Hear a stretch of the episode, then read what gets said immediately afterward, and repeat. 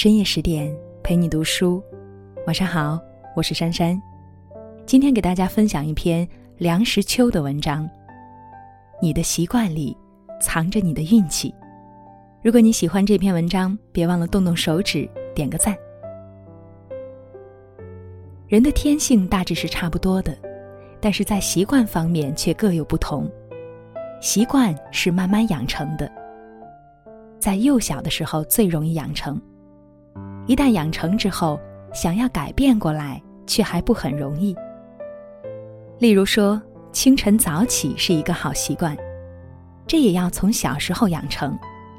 很多人从小就贪睡懒觉，一遇到假日便要睡到日上三竿，还高卧不起，平时也是不肯早起。往往蓬首垢面的就往学校跑，结果还是迟到。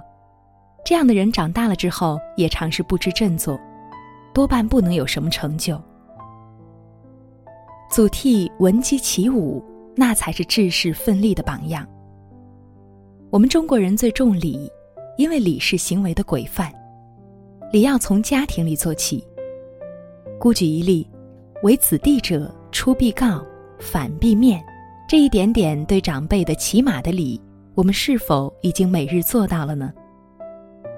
我看见有些个孩子们早晨起来对父母视若无睹，晚上回到家来如入无人之境，遇到长辈常常横眉冷对，不屑搭讪。这样的跋扈乖戾之气，如果不早早的纠正过来，将来长大到社会服务，必将处处引起摩擦，不受欢迎。我们不仅对长辈要恭敬有礼，对任何人都应当维持相当的礼貌。大声讲话扰及他人的宁静是一种不好的习惯。我们是自检讨一番，在别人读书工作的时候，是否有过喧哗的行为呢？我们要随时随地的为别人着想，维持公共的秩序，顾虑他人的利益，不可放纵自己。在公共场所人多的地方，要知道依次排队，不可争先恐后的去乱挤。时间即是生命，我们的生命是一分一秒在消耗着，我们平常不大觉得，细想起来实在值得警惕。我们每天有许多零碎时间在不知不觉中浪费掉了，如果能够养成一种利用闲暇的习惯，一遇空闲。无论其为多么短暂，都利用之做一点有益身心之事，则积少成多，终必有成。常听人讲过“消遣”二字，最是要不得。好像是时间太多无法打发的样子，其实人生短促极了，哪里会有多余的时间待人消遣呢？陆放翁有句云：“待饭未来，还读书。”我知道有人就经常利用这待饭未来的时间读了不少的大书。古人所谓“三上之功”，枕上、马上、侧上，虽不足为训，其用意是在劝人不要浪费光阴。吃苦耐劳是我们这个民族的标志，古圣先贤总是教训我们要能过得简朴的生活。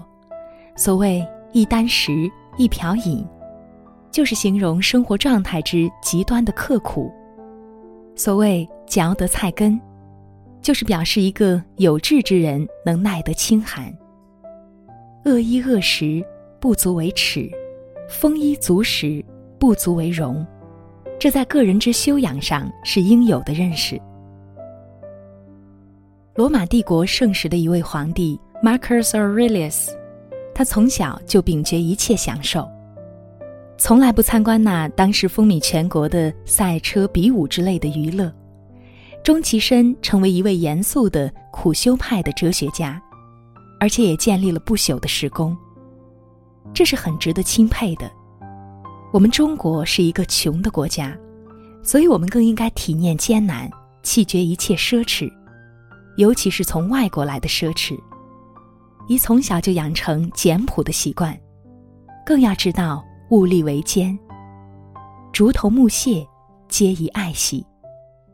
以上数端不过是偶然拈来，好的习惯千头万绪，勿以善小而不为。习惯养成之后，便毫无勉强，临事心平气和，顺理成章。充满良好习惯的生活，才是合于自然的生活。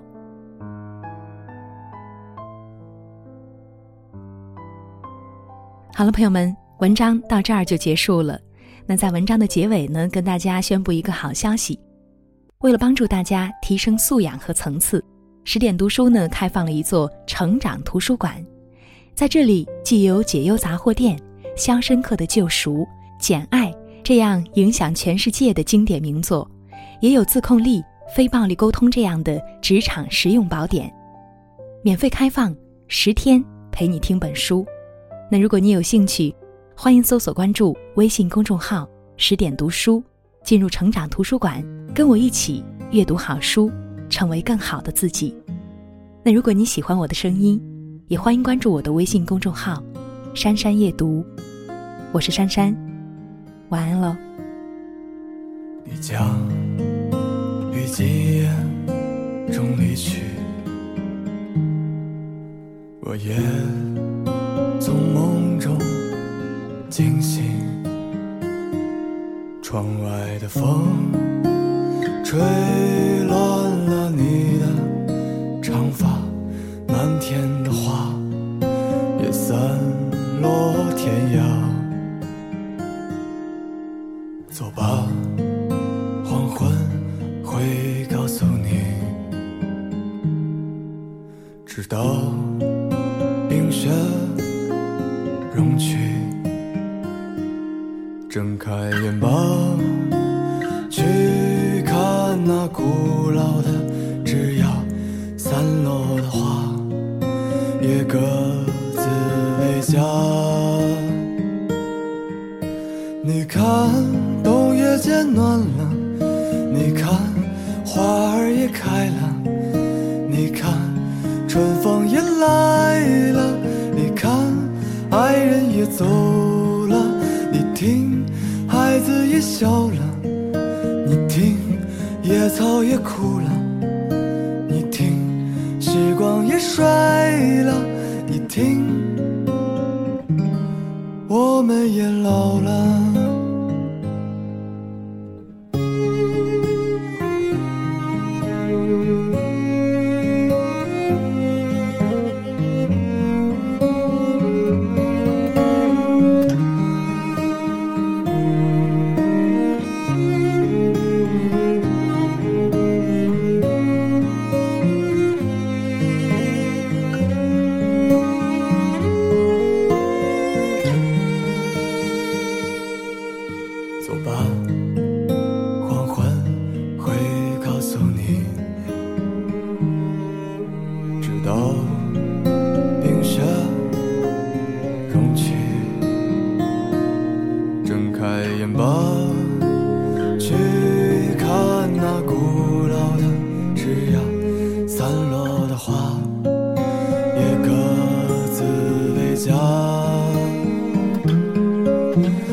看，冬夜渐暖了，你看花儿也开了，你看春风也来了，你看爱人也走了，你听孩子也笑了，你听野草也枯了，你听时光也衰了，你听我们也老了，啦啦。